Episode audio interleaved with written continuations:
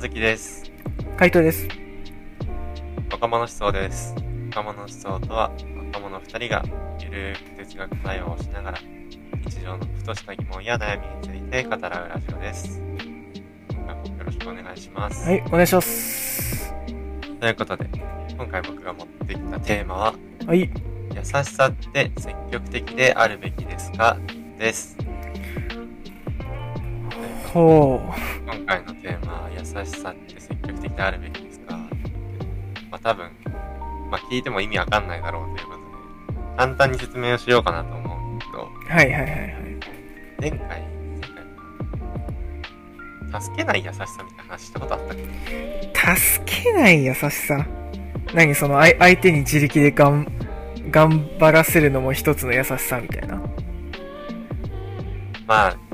大雑把に言えばそういう話なんだけど、いや多分してないんじゃないかな。ここのしてないかな、うん、俺結構友達にするからなんかで、ね、誰にでもした気になってるんだけど、まあちょっとそこから話そうかなと思って。はいはいはい。なんかこう結構悩みのループにはまる時みたいなのあるじゃない。うんうんうん。でこれこれこうなんだけどみたいな、その悩んでる子がいろんな人にこう相談して、いろんな人から俺はこうするべきだと思うよみたいなヒントというかアイデアをもらったりするみたいな結構あるじゃない。でもなんか、うん、そういうのを聞いても本人は な, なんとなく腑に落ちなくて、ずっとずっとなんか A のことで悩んでは B の悩みにつながって、結局 B がまた A につながってこう悩みのループにつながってるみたいな、入っちゃって出れないみたいな、うんうんうん、時があると思うので、俺そういう時はもちろんなんか本人にこう寄り添って、そうだよね大変だよねって言ってあげる優しさも確かに必要だけど、うん、自分が寄り添いすぎないみたいな優しさも必要だと思ってる。そうだね。である種まあそれも優しさというか、まあ、自分自分を守るためでもあるし、優しさとも言えるかもしれない、うんうん、本人がこう自分で一人で悩む瞬間、他の人と話していろんな人からアイデアをもらうのと同じぐらい一人で悩む時間みたいなのが俺はこう大事だと思うから、うん、そういう時間が作れるようにあんまりこう寄り添いすぎないっていうような優しさもあると思うんだよ。うんうんうん。なんかこれってこうなんか結構他の人から見たらあんま優しく見えないっていうのが事実じゃん。なんでこの人こんなに悩んでるのに一番仲いいはずのあの人はずっと一緒にいてあげないんだろうみたいな。ああ、第三者の人が見たときってこと？そうそうそう、うん、大げさなあれではある、大げさな例ではあるけど、うん、でそれをちょっと、まあ、ここでは消極的な優しさと言いたいんですよ。うん。何もしないことで相手を気遣うがゆえに何もしないみたいなのは消極的な優しさに当たるんじゃないかなと、うん、まあ、これって結構なんかいろんなことについて言えるなって思う。っていうのもまあ、例えば、うんうん、まあ、自分の身内に、身内、まあ、自分の友達とかに、うん、身内の人を亡くした友達がいたりとかしたときに、うん、まあ、自分の身内をなくすって結構、なかなかに辛い体験だから、人によってはこう、うん、ね、一人でいたいとか、そういう人っていると思うよ。うんうんうん、もちろんなんかこういろんな人と会って忘れる忘れられるまで一緒に友達に付き添ってもらいたいみたいな人もいると思うんだけど、うん、それはなんか付き添ってほしいなっていうのは本人から求めることであって、それをなんか周りが気遣っていろんなとこ連れてってあげようみたいなのってまたちょっとなんか空回りしちゃうかなって思う瞬間がある。そうだね。まあそうそうそう、うん。さっきの例で言えば、身内の人なくして、ちょっと一人でゆっくりしたいとか、うん、ゆっくり向き合いたいとか言ってるときに、まあもちろんなんかいろんなとこ無理やり連れてくっていうのも良くないし、うん、その人が、こう身内の人なくなってこうだよね、みたいな。もちろんなんかその、なくなってしまったことに向き合うことは大切だけど、うん、なくした本人に、無理やり向き合わせるみたいなことって優しさと逆方向に働いてる気がするんだよね。そうだね。だからなんかこう、優しさって積極的なものだけが優しさだって見られがちだけど、うん、何もしないとか、手をかけないみたいな優しさもあるよなと言いたいんですけど。確かにね。はい。そうね。まあ大体言っちゃったんですけど。はいはいはいはい。ここら辺なんかありますか？何もしない優しさとか。うん。まあなんか。結構なんか、うん。そう。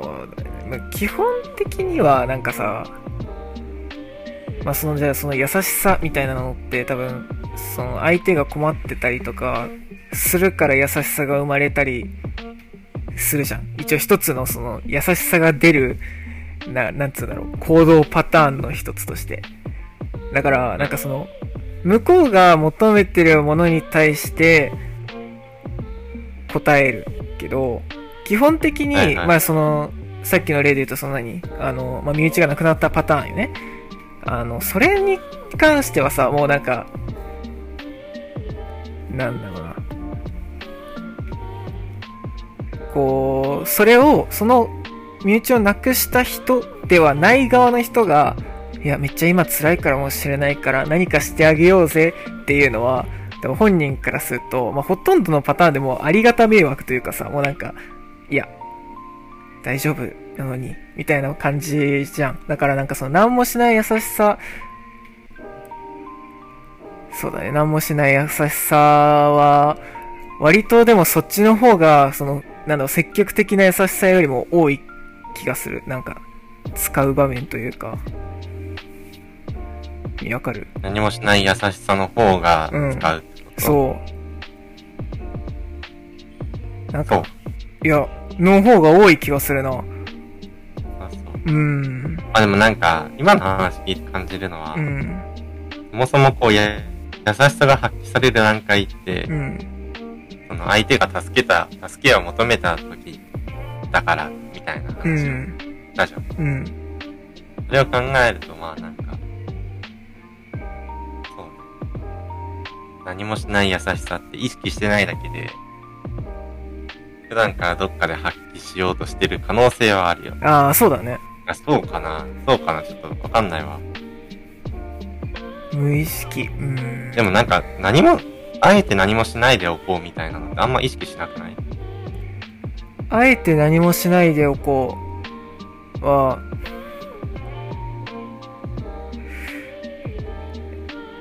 あ、いや意識してするくないか。だって。例えば身内、その身内がなくしたパターンも、あ、何もしない方がいいなって意識的に感じてから何もしない優しさが出るわけでしょ？でも身内がなくなることはない。まあ確かに。日常の他のパターンか。何もしない方がいい。ない、恋人と別れたとか、割とまあ。そうそうそう、それもそうよ。うん、恋人、恋人と別れたときに、うん昇進中だから一緒になんか遊んであげようとかだけじゃなくて、うんうんうん、相手の相手のリズムに合わせて向き合い方を変えるみたいなのが必要だと思うから、うんうん、そのリズムが人によっては、まあ、助けてほしい、相手をしてほしいっていうので現れる人もいれば、うん、一人でそっとしておいてほしいっていう人がいるから、うん、そういうなんかこう何もしない優しさみたいなのが生まれるんじゃないかな。あそうだね、でもそれにそれにこう気づける人とかってさ、別になんか気づける人をする、なんか神格化しようとするわけではないけど、うん、その積極的な優しさの方が消極的な優しさより気づきやすいと思う。積極的な優しさ、そうだね、うんうん、なんでかっていうと、その積極的な優しさってこう行為って形でさ、確実に目に見える形で現れるし、うんうんうんうん、身近な例としてなんかこう相談されるみたいな、明らかにこう エスオーエス サインが立ってる時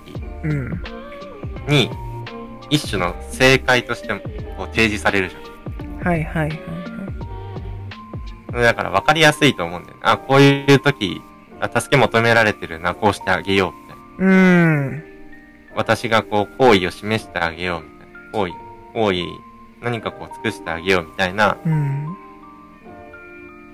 目に見えるからこそ一番わかりやすいし、想像しやすいし、やってあげやすいみたいなと思うんだけど、うん、そこで一歩立ち止まって、まあな、相手が エスオーエス を出したわけではないとして、うん、自分で気遣って何かしてあげようっていうパターンよりも、うん、気遣ってここはそっとしといてあげようっていう方が、うん、まあ、どうなんだろう、直感的に気づきづらいなって思う、そうなんだろう、思いつきづらいなって思う。ああ、そうだな。うん。確かにね。でもなんか大事じゃん。なんか自分がさ、うん、こう結構なんかショックな出来事あってさ、それこそ彼女と別れ、うん、彼女の話ばっかだなこのラジオ。彼女と別れたばっかの時にさ、うん、自分では、うん、でもちろんなんか、ああ、なんか今日は友達と飲み明かしたいわみたいな日もあると思うけど、そうね。でもなんかそういう日ばっかじゃないじゃん。うん、今日はちょっとなんか一人で散歩したいなみたいな日もあるし、そういう日になんかこう、暇してんだ、行こうぜ飲み行こうぜみたいな、うん、来られてもさ、こっちとしても別になんか断る理由もないけど、うん、なんかそっとしといてほしいなみたいな。はいはい、そのテンション的にもね。うん。そうそうそう、今日別に飲む元気ないなみたいな、まあ、そこで無理をする必要はないってなんかもっともだけど、うんうん、まあ、そこはさ、お互いこう気を使う必要はあるとして、うん、やっぱそういう気遣い、拒否、そういう時に、いや、ごめん、今日はちょっと一人でゆっくりしたいんだみたいなことをちゃんと言えるのも大事だけど、それと同じぐらい、うん、気遣う側が気遣う、気遣うから優しく、優しい行為を示してあげようじゃなくて、うん、気遣うからそっとしといてあげようみたいなのがもっと必要になる気がする。うん。なんかでも聞いてて思ったんだけど、そのなんか優しさっていうものの捉え方がさ、うん、なんかやっぱりひ人ってさ、ちょっとこう、見返り求めちゃうじゃん。あの、こ, このパターンだと、まあ、なんか何かを、何か優しさを示すことによって、その優しさを出したその対象の人から感謝される気持ちをもらいたい、みたいな。でも、何も、だから何も、その、今の何こう、まとめてる言葉である、その消極的な優しさってさ、気づかれないじゃん。だから、感謝されにくいじゃん。だから、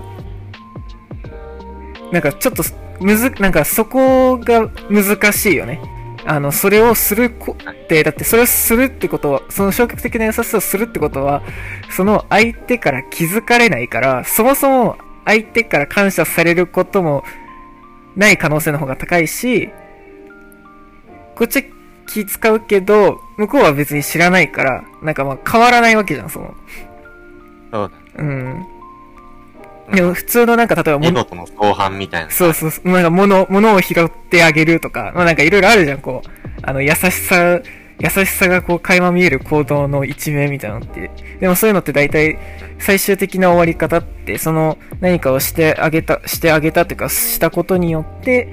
あの、その相手からの感謝の言葉を言われる。で、それで言われたことによって自分も、ああ、優しく、接することができてよかったなっていう快感を得れてるわけじゃん、まあ、幸福感というか。確かに。うん。だからそこがでそれを強く思うがあまりにその優しさがかえって優しなんかちょっとその人のエゴみたいな感じになってるパターンっていうのは結構周りとかでもなんかよくあるなっていうイメージがある。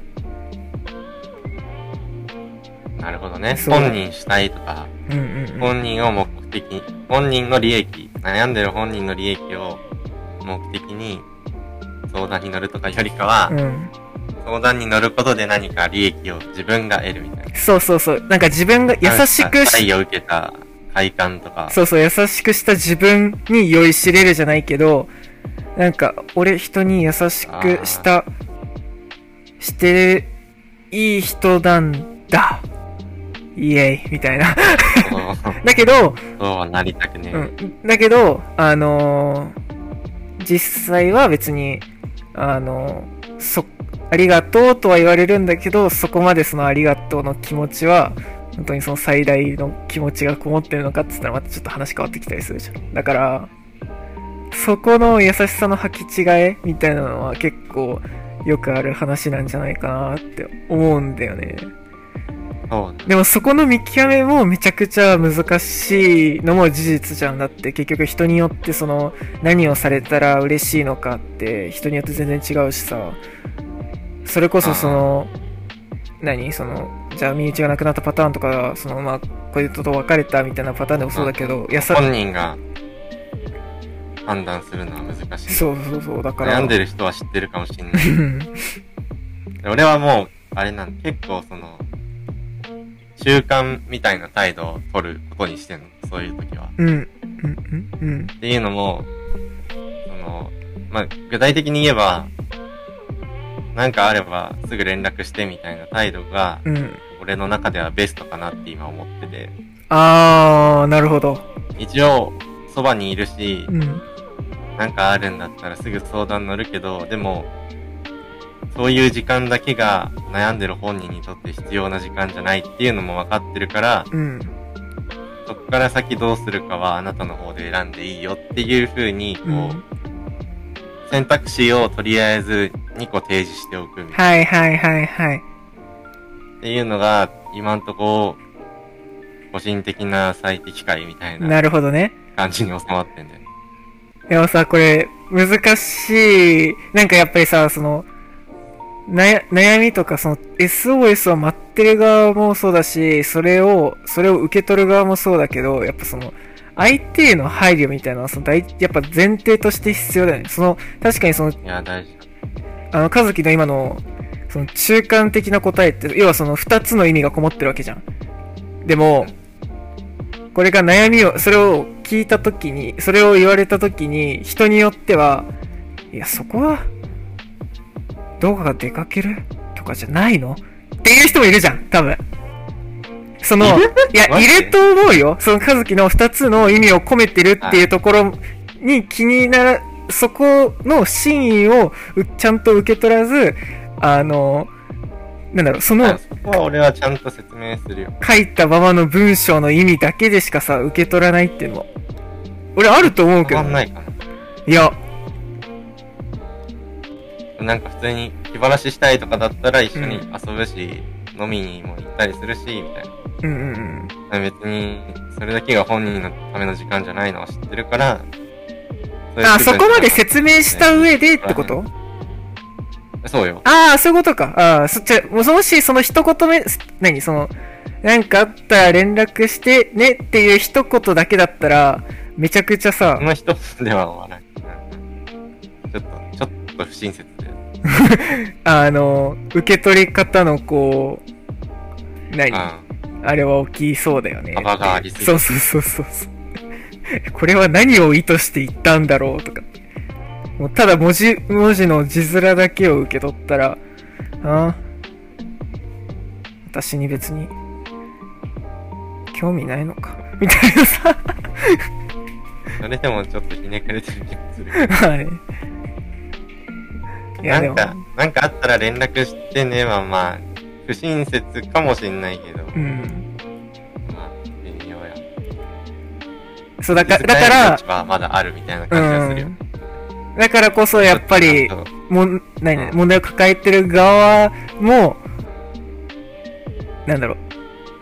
う、なんかこうやっぱある程度やっぱ問題抱えてる側ってさ、ちょっとこうなんだろう、考え方に偏りが出ちゃったりとかさ、あの。難しいじゃん。難しい状況っても分かるけど、やっぱりこうお互いに配慮しないと、やっぱりこううまくこうね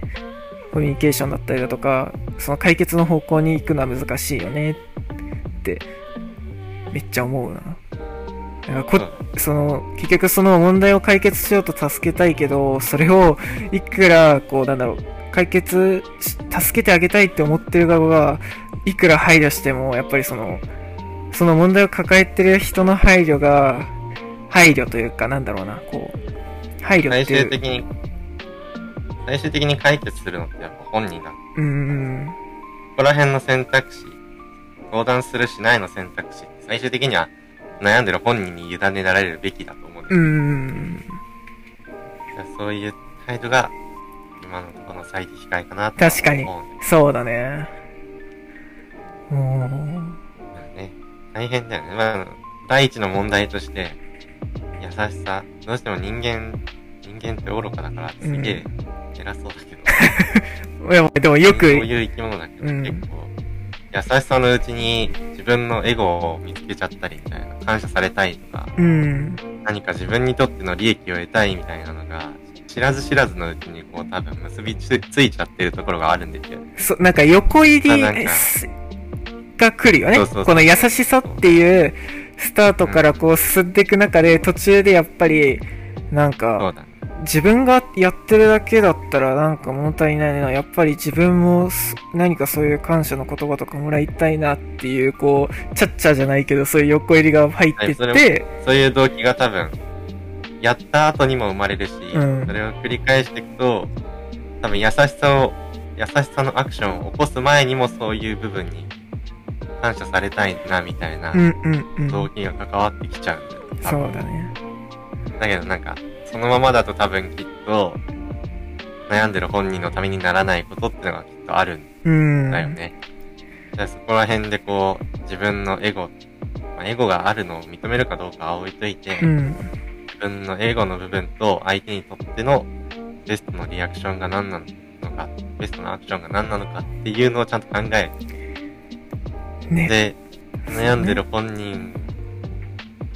悩んでる本人が最終的に悩みを解決しないといけないわけだ。だから、